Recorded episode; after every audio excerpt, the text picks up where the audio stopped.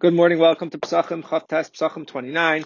If you remember from yesterday's daf, we had mentioned the three opinions. One opinion was Rabbi Yehuda. Rabbi Yehuda says that there are three verses that tell me that you're not allowed to chametz. One tells me you can't have chametz before Pesach, i.e. from Yunan. The second that you can't have chametz on Pesach, and the third tells me you can't have chametz after Pesach. This second, so you can't have chametz before, during, or after. Even chametz shavar lev Pesach is forbidden.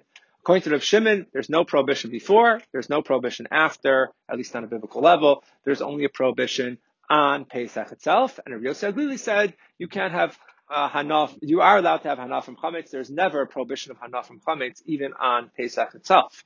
So the Gemara said, "Who is our Mishnah?" Because our Mishnah said as follows: that chametz avar leva Pesach. We have chametz that was over Pesach. If it was belonged to a non-Jew, it's permitted. But if it belonged to a Jew, it's forbidden to derive benefit from it.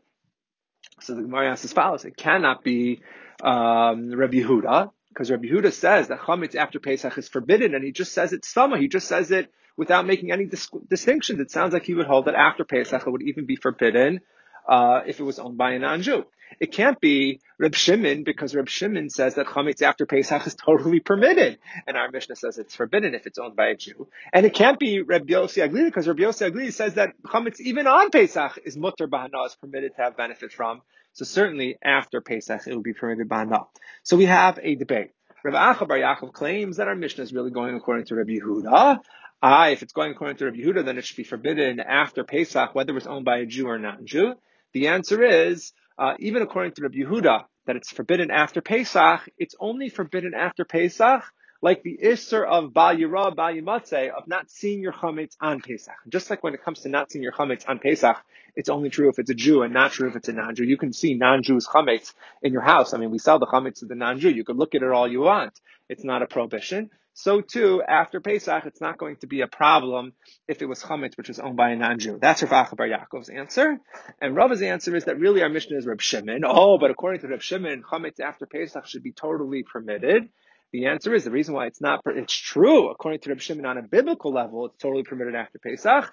But even Reb Shimon would say it's a knas since you as a Jew own chametz over Pesach, we will fine you and you cannot eat it after Pesach. It's very important, by the way, that we pass them like Reb Shimon, because if you said that chametz after Pesach, like Reb Yehuda, was biblical, then there would be no leniencies. But since it's only rabbinic, we say to Rabban and we can be lenient. So if you're not sure if this particular chametz was owned over Pesach, we're actually allowed to be lenient. And that's when, when it comes to a period, even if you have a store that was owned by a non-Jew, when it comes to a period, let's say a few weeks after Pesach, where now we're not sure anymore if this chametz was owned by the non-Jew, by the Jew, I'm sorry, over Pesach, or maybe he only got it after Pesach. Let's say, when did this box of pasta arrive in the store? Safek, the Rabban on the Kula. Whereas had we followed Rabbi Yehuda's idea that actually it was a biblical prohibition to have chametz after Pesach, then we would have had to have been more stringent. Okay, the Gemara then claims that Rabbi Acha Bar Yaakov, who claims that, that it was really Rabbi Yehuda and that uh, Rabbi Yehuda's rule was only true about a Jew, it wasn't true about a non-Jew. At the end, Rav Acha Bar Yaakov actually retracted that, and he claims that according to Rabbi Yehuda, it would even be forbidden for a non-Jew after Pesach. Thank God we don't rule like that. If we would rule like that, then we would basically say that all chametz after Pesach would be prohibited if it was manufactured. The only chametz after Pesach would have to, that would be permitted would be chametz that would be made afresh after Pesach. But all boxes of pasta in the world, basically, for a month after Pesach would be prohibited, whether they belong to a Jew or a non-Jew, but we don't paskin like that.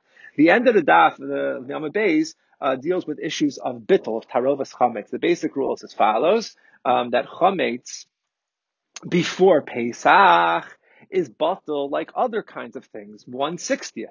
Now there is a very long discussion here if that's only true if it's min be'eno mina. Let's say you have some chametz mixed with some soup. You know, it's the, the soup overpowers it. Or maybe it's even true, but maybe it's not true about, let's say, a, a, a, a little chametz, mibamino. Let's say you have little breadcrumbs mixed with, let's say, matzah meal or something like that. Um, but the point is, and that, there's a, discuss, a debate between that between Rav and Shmuel on the one hand, and Rabbi Yochanan and Reish Lakish on the other hand.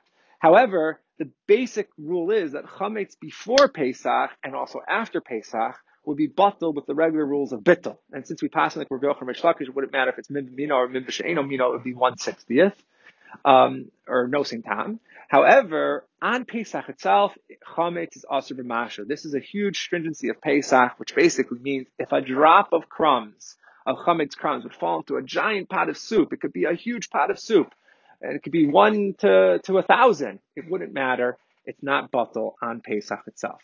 This concludes Daf Chof Tes, page 29. We'll see you tomorrow for Daf Lamed.